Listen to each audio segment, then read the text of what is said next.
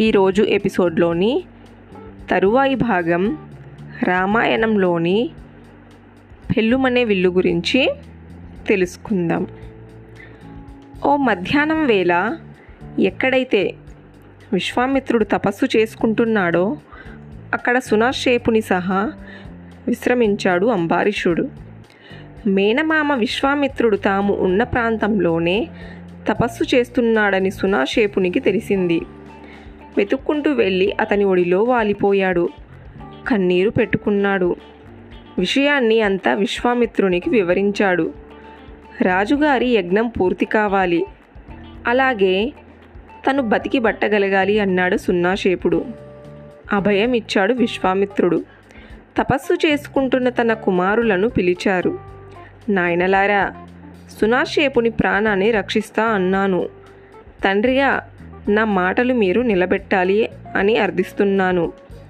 ఇతని బదులుగా మీలో ఒకరు అంబారీషునికి యజ్ఞ పశువు కావాలి అన్నాడు విశ్వామిత్రుడు. తండ్రి మాటకు పుత్రులంతా దిగ్భ్రమ చెందారు. అయోమయానికి గురయ్యారు. ఆశ్చర్యంగా ఒకరినొకరు చూసుకుంటున్నారు. తరువాత అన్నారిలా తండ్రి ఎవరినో రక్షించేందుకు నీ కుమారులను బలిపెట్టడం ఎంతవరకు న్యాయం? తండ్రికే ఎదురు చెప్తారా? హీనులారా మీరు కూడా వశిష్ఠుని పుత్రునిలాగే నికృష్టంగా జీవించండి. వెయ్యి సంవత్సరాలు దేశదిమ్మరులు కండి అన్నాడు విశ్వామిత్రుడు. మేనల్లుడు సునాషేపుణ్ణి జాలిగా చూశాడు. ఆలోచించాడు.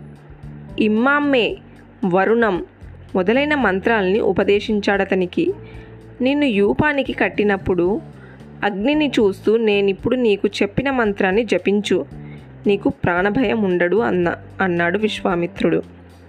అతను చెప్పినట్టుగానే యజ్ఞ సమయంలో నిర్భయంగా ఆ మంత్రాలని జపించాడు సున్నాషేపుడు వాటికి ఇంద్రవరణులు సంతృప్తి చెందారు.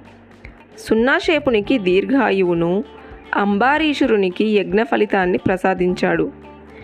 అక్కడ ఉన్న సున్నాషేపునికి శుభం చేకూరగా ఇక్కడ విశ్వామిత్రునికి తపస్సు ముగిసింది. వెయ్యేళ్ళ ఫలితం లభించింది.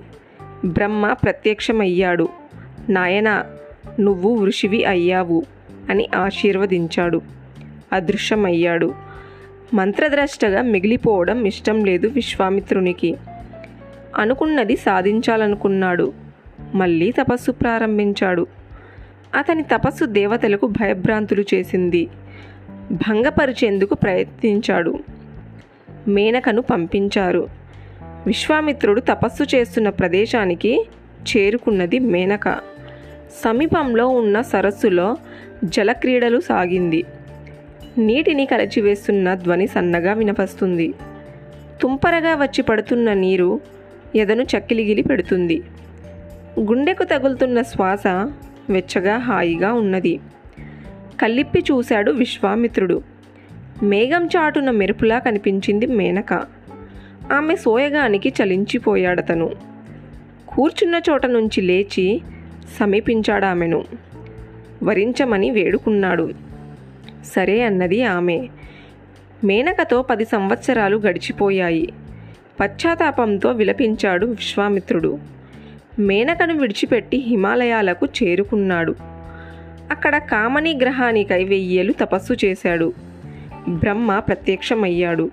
నాయనా నువ్వు మహర్షివి అయ్యావు అని ఆశీర్వదించాడు. దేవా నేను ఇంద్రియాలను జయించినట్టేనా? అడిగాడు విశ్వామిత్రుడు. సమాధానంగా నవ్వాడు బ్రహ్మ. అనుమానంగా అడిగాడు విశ్వామిత్రుడు. ఇంకా జయించలేదా? లేదు నాయన దానికోసం నువ్వు ఇంకా తపస్సు చేయాల్సి ఉంది అన్నాడు బ్రహ్మ. అదృశ్యమయ్యాడు. మహర్షి విశ్వామిత్రుడు రెట్టించిన దీక్షతో తపస్సు చెయ్యసాగాడు. వేసవిలో పంచాగ్ని మధ్యలో నిల్చున్నాడు. వానాకాలంలో వర్షంలో నిల్చున్నాడు. చలికాలంలో నీటిలో నిల్చున్నాడు. నిల్చుని చేతులు పైకెత్తి గాలిని ఆహారంగా తీసుకునసాగాడు. మహర్షి తపస్సు దేవేంద్రునికి భయమేసింది. రంభను పిలిచాడతను. తపోభంగం కలిగించాలని విశ్వామిత్రుణ్ణి చూపించాడు. భయపడిందామే. నీకు సాయంగా వసంత మన్మధులు నేను ఉంటాము. కోయిలై నేను గట్టిగా కూస్తాను. నీకేం కాదు అన్నాడు దేవేంద్రుడు. అయినా భయం భయంగా ఉన్న రంభను బలవంతాన ఒప్పించాడు. నలుగురు మహర్షిని సమీపించారు. వసంతం వలుపు చిగురులు వేసింది. దేవేంద్రుడు కోయిలై కూశాడు. మన్మధుడు బాణప్రయోగం చేశాడు. అందంగా తయారైన రంభ పంచమధ్యమిలో గానం చేసింది. విశ్వామిత్రుడు కళ్ళు తెరిచాడు. దేవతల పన్నాగాన్ని పసిగట్టాడు.